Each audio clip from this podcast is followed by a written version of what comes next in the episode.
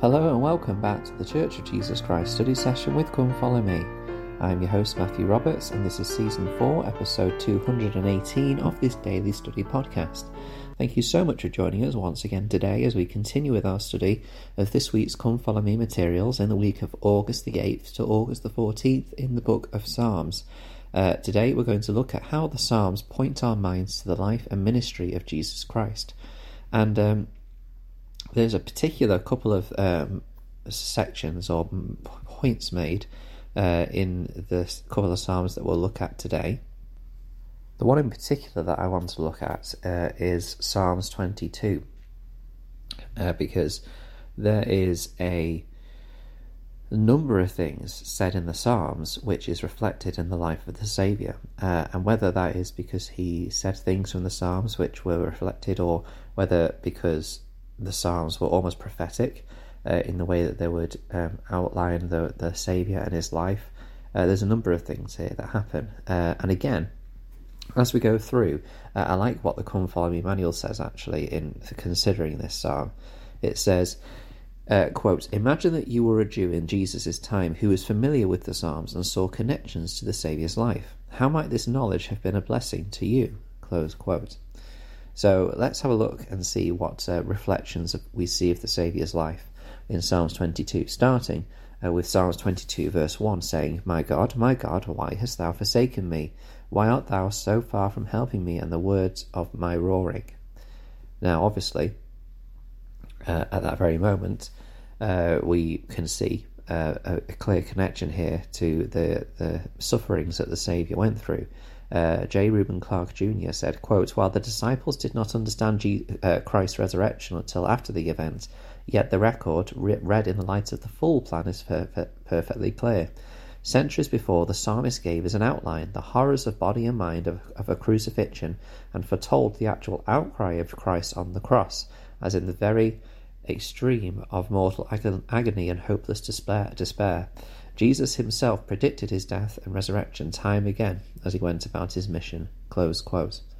So yeah, like he says, um, there is a clear reference here and uh, prediction uh, or or pointing toward uh, the suffering that the Saviour would go through on, on in Gethsemane and on the cross. I'm going to jump ahead to verse six uh, which and seven, which says, "But I am a worm and no man, a reproach of men and despised of the people. All they that see me laugh me to scorn. They shoot out the lip, they shake the head, saying, He trusted on the Lord that he would deliver him. Let he, let him deliver him, seeing he delighted in him." Um, I like, again, a number of things here. And actually, I read verse eight there as well. Um, but there's a number of things here that we can reflect in the or see reflected in the Saviour's life from this psalm. For a start, that he was uh, despised of the people. I mean, obviously, we know that a number followed him, but of the, the ruling classes and the, the leaders of the people, um, they despised. Um, he was despised of them, and laughed him to scorn, uh, mocked him, uh, and then we see in verse eight. Um, something which is reflected again in the Saviour's life and ministry. When he was up on the cross, uh, there was his persecutors mocking him, saying, "If he be the Son of God, let him come down." Uh, and again, we see that reflected in verse eight of Psalms twenty-two. Um, so again, it, we have more references to the Saviour. And if, again, you were a, an individual living at the time of the Saviour and saw these things happening and was aware of the psalm, uh, you would see those links as well. And perhaps that would help to build your understanding and your testimony more of him being the Son of God. Um, and so that is, again, another reference we can make. We then see in verses fifteen and sixteen, "My strength is dried up like a potsherd, and my tongue cleaveth to my jaws, and thou hast brought me unto the, into the dust of death. For dogs have compassed me, the assembly of the wicked have enclosed me, they pierced my hands and my feet." Now, um, You know, there's quite clearly, again, a number of uh, references here. And the first thing I want to mention uh, is obviously the the fact that his strength is dried up. Like, in the moments of his suffering, you would see a man who had no strength, who was moved about and who was persecuted and didn't respond back. And so that was a, a clear point of reference to the Saviour's suffering. But also we have here the, the piercing of the hands and the feet. And with this, uh, there's a couple of things to remember. The fact that um, his hands and feet were pierced was not something that was a given if he was to be crucified. Uh, we know from historical references that it wasn't always a, a n- nail that would um, pin someone to, a, to the cross. Uh, but we also know that um, it wasn't just the Saviour it happened to either. So, you know, the, the suggestion here that um, that uh, the Saviour uh, was the only person who had his hands and feet pierced in the, in this such a way, uh, with this taught, with this punishment, uh, isn't quite correct, or, or, you know, as far as we know, true. It may well be, uh, but we don't have that evidence. But what we do know is that it certainly happened, uh, and that uh, this is, is again a reflection uh, of the Saviour's suffering, and again something that people would look at and go, "Oh, that that again has been referenced in, in this psalm."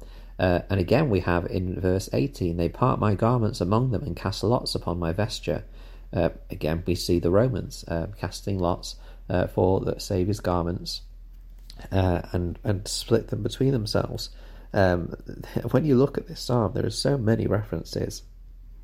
And remember, this is hundreds, centuries, centuries uh, before this, the Saviour would be born.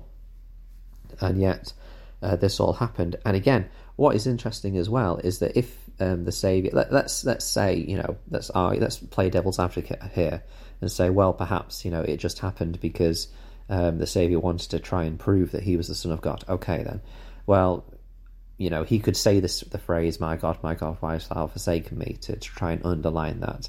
Okay, fair enough. But a number of these things he didn't have power over, uh, in in the sense that it was others that made choices to do these things. Uh, who would have not been, you know, um, particularly who would not have been aware of the psalm, for example, the Romans uh, and the people that would have put him onto the cross.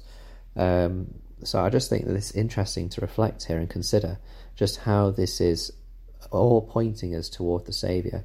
And of course, at this time, um, the people who would have studied these psalms may well have known um, that this was to be a indication or reflective of the Saviour, but they wouldn't have known exactly how or when that was going to happen.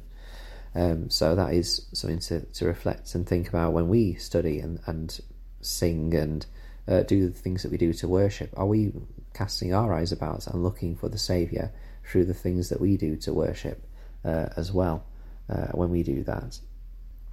I think that is uh, what, I'd want, what I wanted to share from this psalm today. So there is a number of things here in the psalms that we learn from, uh, particularly about the Saviour. And if we look for those connections, not just in this psalm, but in a number of the psalms, uh, but this is just an example. Um, I mean, the Come Follow Me manual suggests Psalm two as well. So if you have a look and study at that, uh, then that'll be fantastic too. Uh, but we've got more to get to cover, so we'll leave that there today. Uh, thank you so much for joining us today, and I uh, hope you've enjoyed the study. Please do, as I say, uh, join us to, in, in the last couple of days as we try and cover off the rest of the some of the things we can cover in these psalms. But again, there's just so many things uh, in these in these sections which uh, we can learn from. So thank you very much for your time, uh, and until we meet again.